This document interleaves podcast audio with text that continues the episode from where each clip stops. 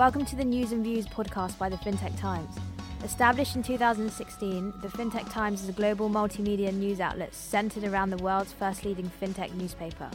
We report on the latest and brightest ideas from the FinTech world. Follow the conversation using hashtag TFT News and Views and follow us at the FinTech Times. Hi, I'm Polly Jean Harrison, features editor at the FinTech Times. Hi, I'm Francis Bignell and I'm a journalist at the FinTech Times. Hi, I'm Tyler Smith and I'm a journalist at the FinTech Times. Hello, hello, hello, and welcome to another episode of the FinTech Times News and Views podcast. Francis, Tyler, how are you guys doing this week? It's a bit warm, in it. I think let's start with that. It's a bit warm. That's an understatement, I think. I think the necessity to have a window open and a fan on constantly is uh I don't know, I think it's almost becoming annoying now. And then when you're trying to record a podcast and you have to shut all your windows and turn your fan off because it's too noisy and so you just suffer. Exactly that. It's not ideal. Not ideal, not ideal. Tyler, how about you? How are you doing this week? It's been a really good week. I I can't believe it's already over. We we've been very busy at the FinTech Times this week. We've moved office, which has been really really fantastic. We've got a, a bigger space and big windows and uh, just today we were really busy putting up some new pictures. So, you know, putting our mark on the place. It's it looks really good actually. Yeah, really happy to to move. But it, yeah, you're right. It's been very hot in there yesterday when we moved in, but it's a bit cooler now, thank goodness. So I think me and Francis will look forward to going to see the office in person since we're not there right now. But um, it's all very exciting times. You're always with us. You're in always spirit, with yeah. Us, I mean, have you put up the giant um, shrine to to me yet in the office? Is that up yet? Sorry, I think you, that was autocorrect. I think you mean to Francis, but that's okay. Ah, right, right. Anyway, before we get shouted at, uh, what are you guys going to be talking about this week? Well, it's funny you should ask that, uh, Polly. This week we're going to be looking at the Open Invention Network. What is it? Who are they? What do they do? We'll find out when uh, we come around to my segment. Francis, what about you? What you got in store for us today? Uh, I don't think I can really follow that up. That just sounds too exciting. Mine is a bit more simple, but equally as interesting, I would argue. Is salary finance a new payday loan? Payday loans uh, have a very bad reputation. Is salary finance taking that on as well?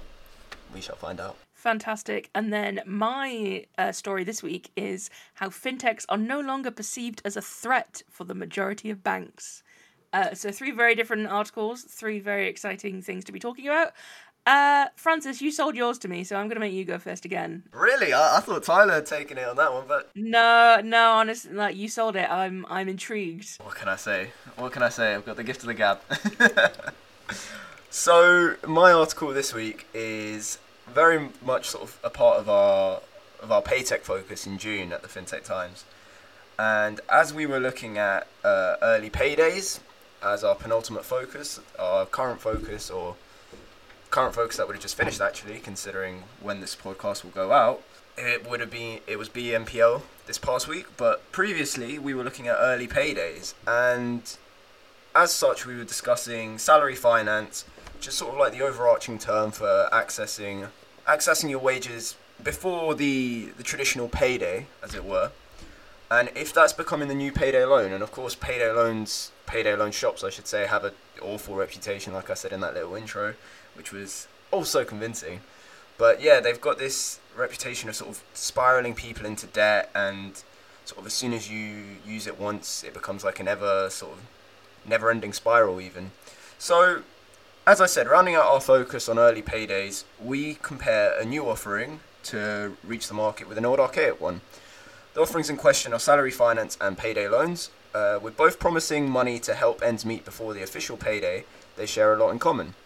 However, payday loans changed, charged a lot of interest, often keeping those who use them in a vicious cycle of having to take out another loan to pay off the interest, and so on. So, whilst theoretically salary finance, an overarching term for cash advances, schemes, or any other ways that staff can draw funds before their official pay date, is a way of avoiding the need for a payday loan, are they really that different, as employees must pay a fee in order to use the service? So what we did at the FinTech Times is we reached out to the industry to get their views, and we had a variety of different viewpoints that I wanted to summarise before throwing it over to you guys to get your views.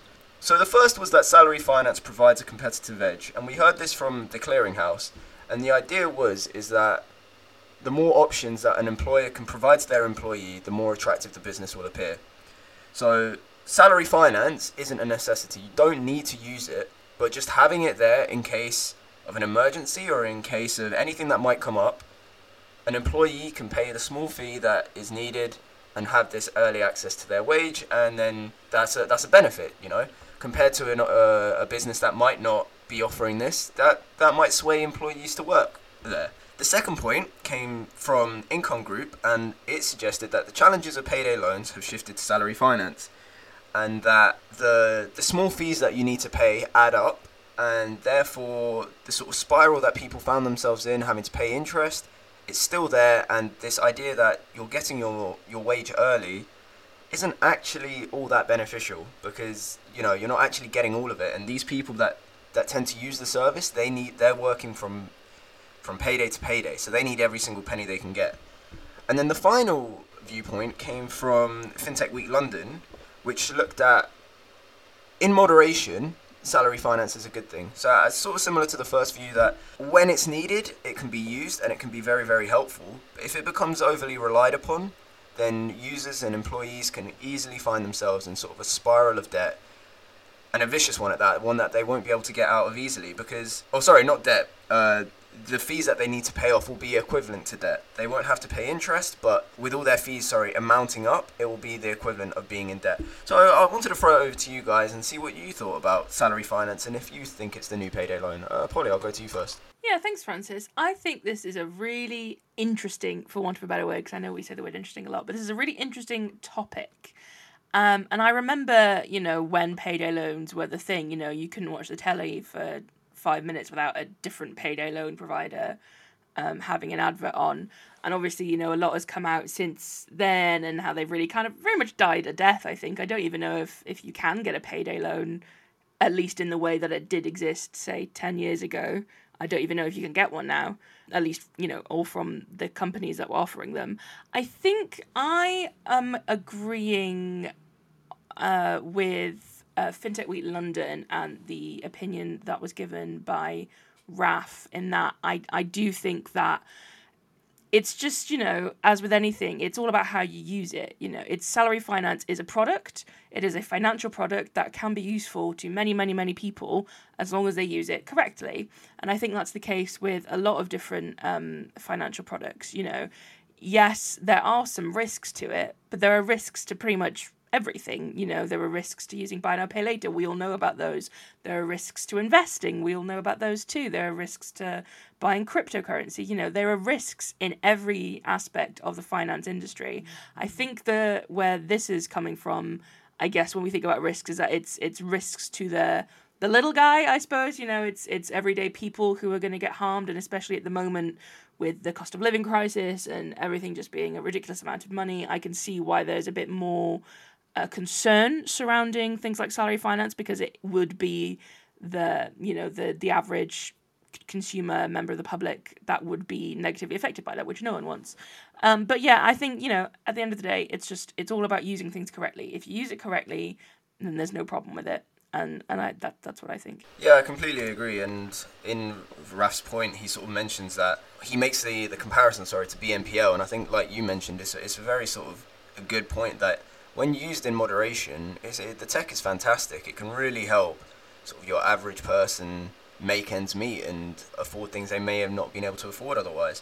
And similarly, he mentions like when it comes to investing, if you take out an early an early wage to invest in something, doing it sort of on the odd occasion, and if it's something that you really believe in, then it becomes worthwhile. It just becomes a problem when you start losing out on huge amounts of money paying the fees to access this this service when it's just not really necessary and you know the fees will add up in the end and then you know things that you thought you could afford you can't anymore because you've just lost i don't know a hundred quid just paying to access this early pay service. So it does have its benefits in moderation so i would agree with you there but it's just you know if it's used too much it just can't be good. Tyler do you agree or disagree? I definitely agree with everything that you've raised so far. I, I really liked uh, Raf's comment on, on using in moderation. Just so just so I'm clear though, when I looked at income groups, Ian Wheeler's comment, he cited uh, a two pound charge for every time that you wanted to to access his finance, and I think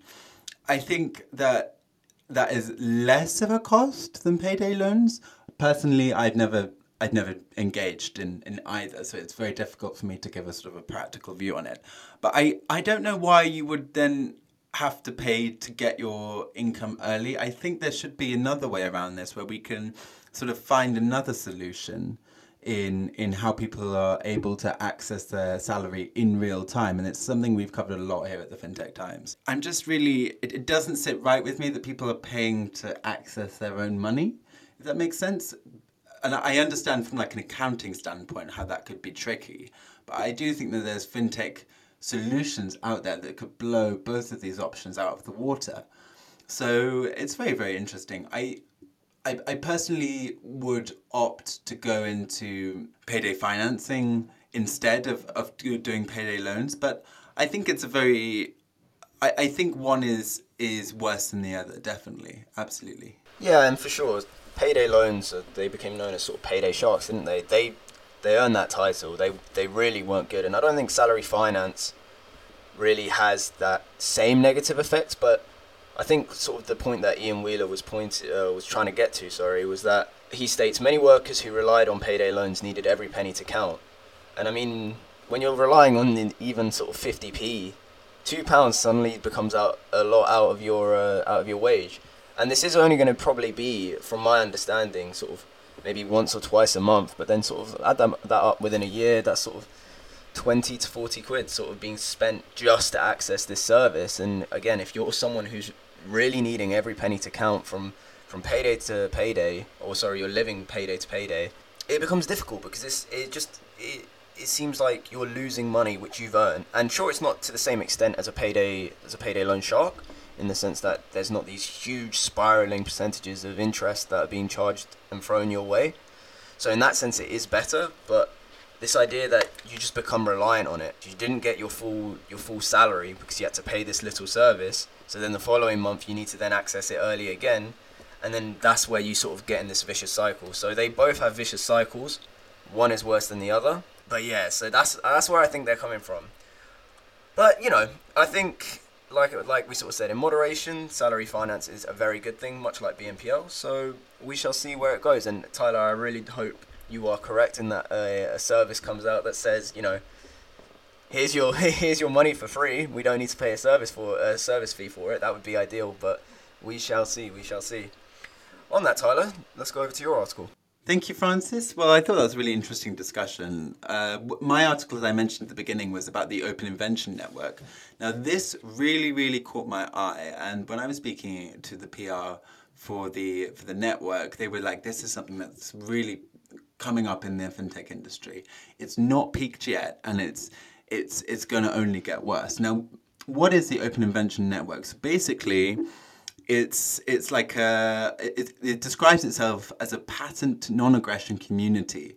It's a community of about three thousand six hundred members.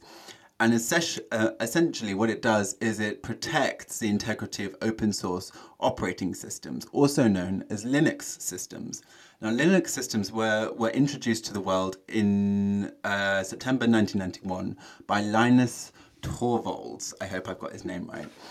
And basically, Linux systems are, are essentially operating systems, and they're, they're almost always shared, and they power things like databases, emails, a lot of financing tools. So what what is the the problem here? Well, essentially, what happens is that we've got a lot of people uh, called non-practicing entities (NPEs) who sign on to a patent, which means that they they own a product or a service or a, a particular invention. And a non practicing entity is somebody that owns the patent but doesn't produce it. And when uh, they sent me over their report. It showed it went through all different sectors like fashion, all of it, like food, and the financial services industry. Between 2020 and 2021, they had a 100% increase in non practicing entities taking people to court in the financial industry. And this was the highest of any sector that the, the report recorded. So basically, what the Open Invention Network does is it buys these patents and it it like sort of leases them to their members for a royalty on a royalty free basis so that the, the the members can use it as long as they don't attack the integrity of the Linux system. So that's essentially what it does. The, the the sort of narrative of the story was that the Royal Bank of Canada had actually just signed on to this network, so it's become a member, and it's joined um, it's joined some other very interesting companies this year, inc- including uh, Truist, and Maersk. I hope I haven't butchered that last company name. But um, I think what I really want to emphasize here is that people hoarding patents, they're known as patent trolls, and uh, people hoarding patents and stopping other people from using them or producing products or innovating products off the back of these patents, it stops the entire process. And obviously, that's very, very limiting to the fintech industry, and it, it, it's a very aggressive way to assert market dominance. So I think it was a really, really interesting, interesting uh, article, and I, I was just wondering, like, because this was complete news to me. I I'd never sort of really considered this in the fintech industry. I it wasn't it wasn't anything that I thought was a problem until now, and I'm just wondering what is your guys' take on on patent abuse and patent trolls? I mean, is it something that you've come across before?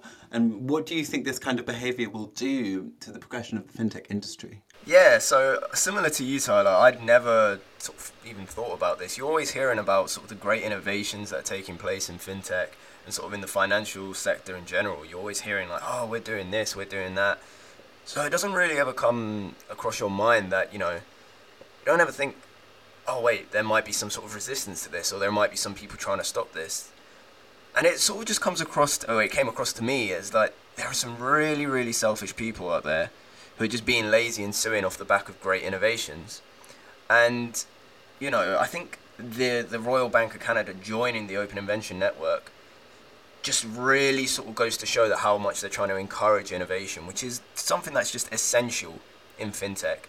You can't have a successful fintech without innovation, and it's sort of like whenever we see a we, we get a press release in our in our inbox, it always says we've created this new innovative creative idea.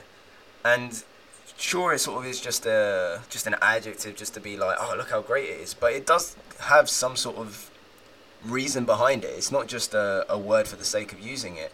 All the sort of creations that are being made are being made to help somebody or a specific group and i feel like when you're seeing these patent trolls just stopping this innovation from taking place it's a real shame so i'm really happy to see that the royal bank of canada has joined the OIN, and hopefully it will be something that other that other banks and other financial services that they join as well, because then it will just create a better community, I think, and you know I think that's essential. Yeah, you. I mean, you're absolutely right, Francis. And what really annoyed me about this is that they were non-practicing entities, so they weren't producing the service, and yet they were still happy to sue people who were trying to offer it to the public.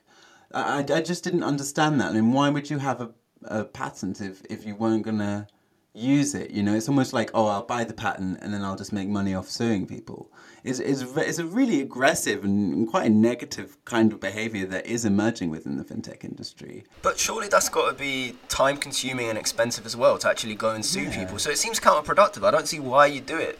It's not passive income to sue people it's it's a long and arduous process. It doesn't make sense. No, and I like initially I thought, well, oh, well, the the Open Invention Network are just asserting their own dominance because they're buying all of these p- patents. But actually, what they're doing is they're buying them and making sure that people can use them for free, which I really liked. Polly, what's your take on this? Yeah, I mean, similar to you guys, uh, I had never thought about patents within the fintech industry, and generally, I don't spend a lot of my time thinking about patents in my in my personal life either.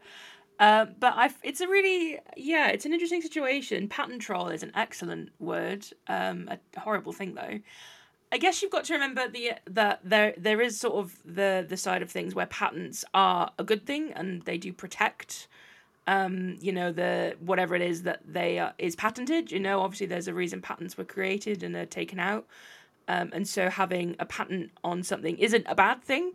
Uh, it's a good thing because it means you get to you know protect your technology, your innovation, whatever it is that it might be.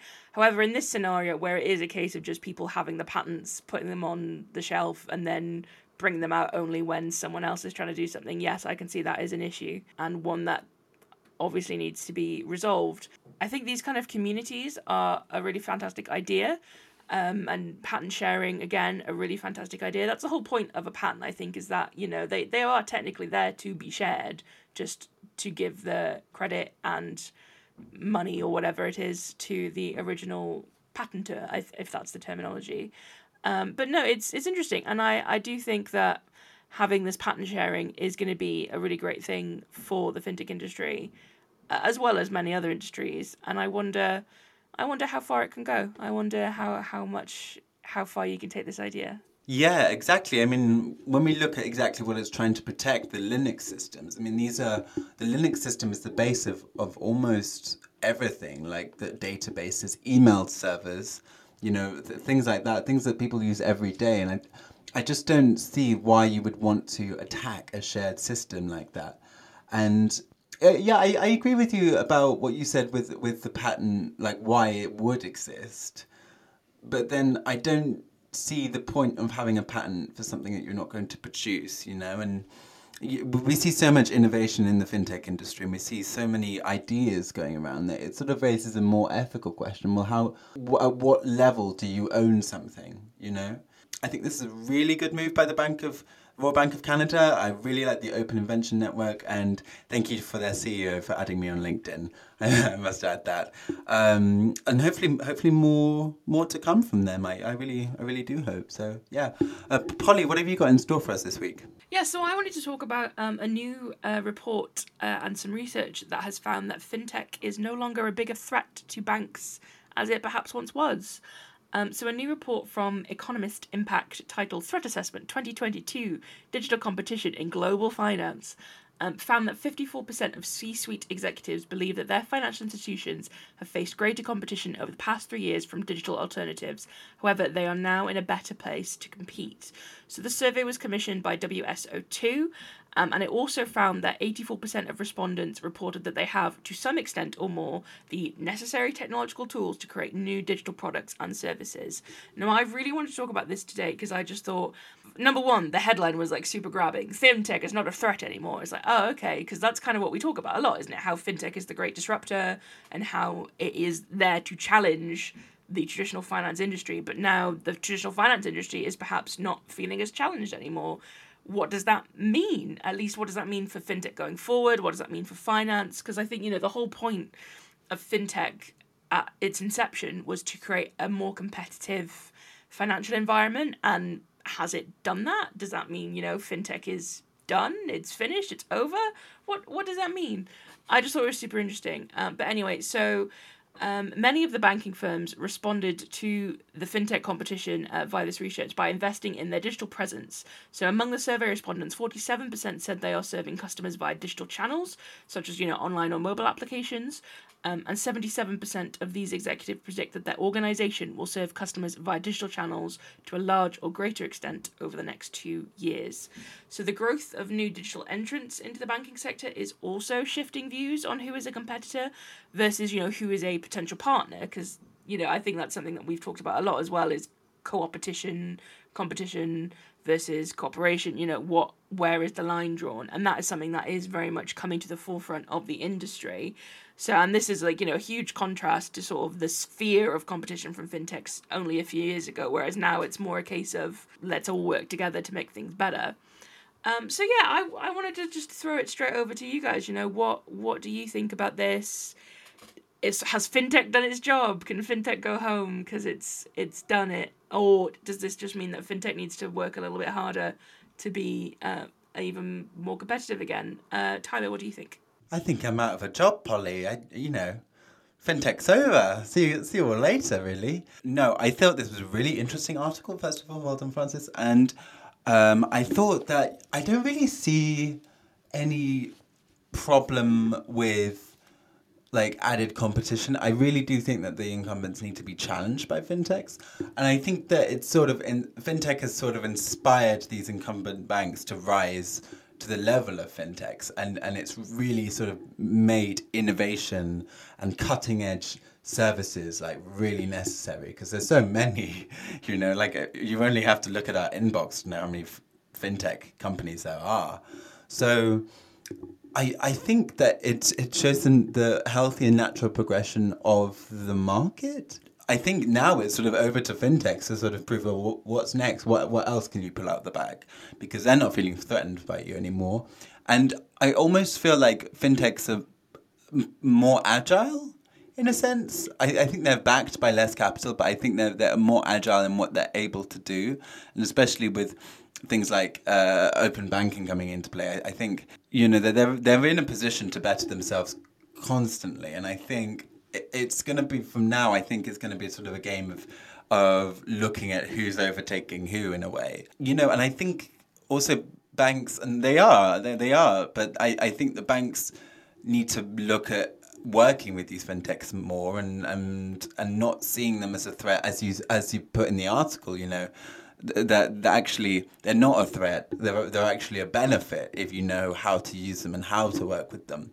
So so yeah, I I think it's I think it's good market integrity. I think it's healthy market integrity, and I I think that we shall see. You know who else who's gonna do what next. Francis, what's your view on this? It's funny, sort of as you guys said, uh, Tyler. You said, "Oh, I'm out of the job." Polly, you said sort of his fintech completed, all that I could think about was Jay Cartwright from the Inbetweeners going, "Yeah, completed it, mate. Fintech, completed it, mate." But yeah, I'm I'm in sort of two mindsets about it really because in on the one hand, you know, 48% of banks uh, have partnered with fintechs according to the article.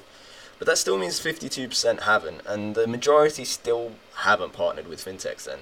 So there is this idea that sure competition has sort of developed and is a good thing. But at the same time, I think there's we're still sort of edging towards the side of competition. I don't think everyone's sort of buddy buddy and friendly now. I think there are still this banks, sorry, like the legacy banks, the traditional incumbents, still have this idea of we're gonna sort of lone wolf this.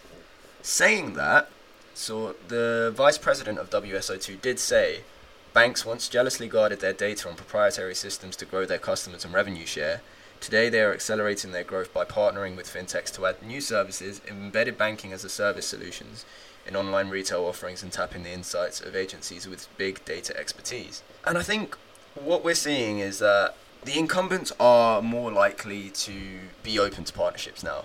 I think that is something that we have seen, and this idea that sort of only 12% of survey respondents are seeing fintechs as competition and not in any sort of way as sort of someone they can com- uh, cooperate with. I think that's sort of telling of this of this sort of shifting mood in the industry. Twenty six percent of respondents identified banking as a service or embedded finance organizations some from non-financial firms like tech companies and telecom providers as bigger competitors. But I think that's sort of just like the new kid on the block jealousy more than anything else. I think there's an instant reaction when some a new entrant comes in, that they're automatically going to be sort of competition. We should be scared of them. That's what we saw with fintech a few years ago. And now, if you look at it, everyone's sort of calmed down and they're partnering. And I think that's probably what we're going to see in the future with um, banking as a service and embedded finance organizations too. And, you know, it sort of goes back to this idea that, you know, innovation's always a good thing. And, you know, by partnering, these incumbents can stay relevant and they don't need to fear losing their their cl- uh, clientele. Yeah, I think you've hit the nail on the head there. Really, you know, it's it's all about what's the best for the financial industry, and the financial industry is, you know, doing pretty well. I think I I I should probably know that, but I mean, anyway fantastic discussion once again, guys. Uh, really, really enjoyable. Three very different topics this week, which is always good. Nice bit of variety. Uh, so let's move swiftly on to what I learned this week. So each week, we get so much new information about the fintech world crossing our desks, being on the editorial team, that we are learning something brand new all the time. So we thought it'd be fun to share that with you all listening. Uh, so, Francis, what did you learn this week? Again, we didn't think I would go a whole week without talking about crypto. So, in the US, Shiba Inu is the most Googled crypto in 19 states.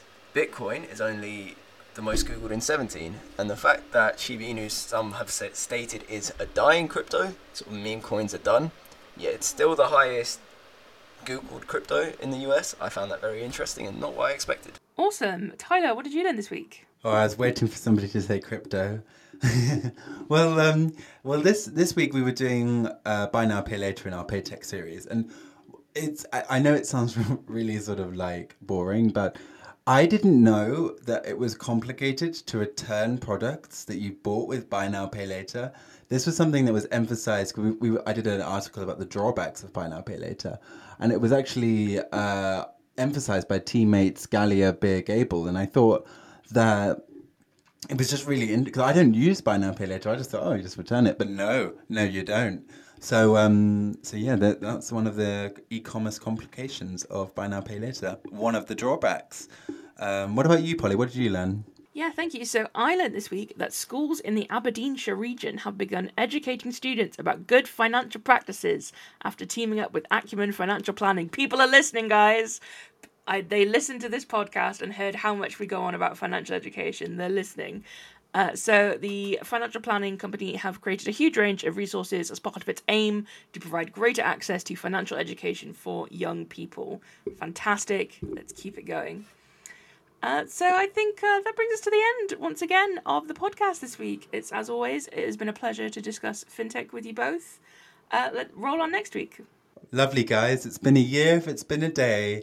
I will, uh, yeah, speak to you all next week. Thank you very much. We are now official finfluencers. We're finfluencers. Finfluencer, yeah. What a day we to are realise. the fintech industry. I know, but like people are listening. People are listening. Thanks for listening to the News and Views podcast by the FinTech Times. Don't miss next week's episode and continue the conversations using hashtag TFT News and Views and follow us at the FinTech Times.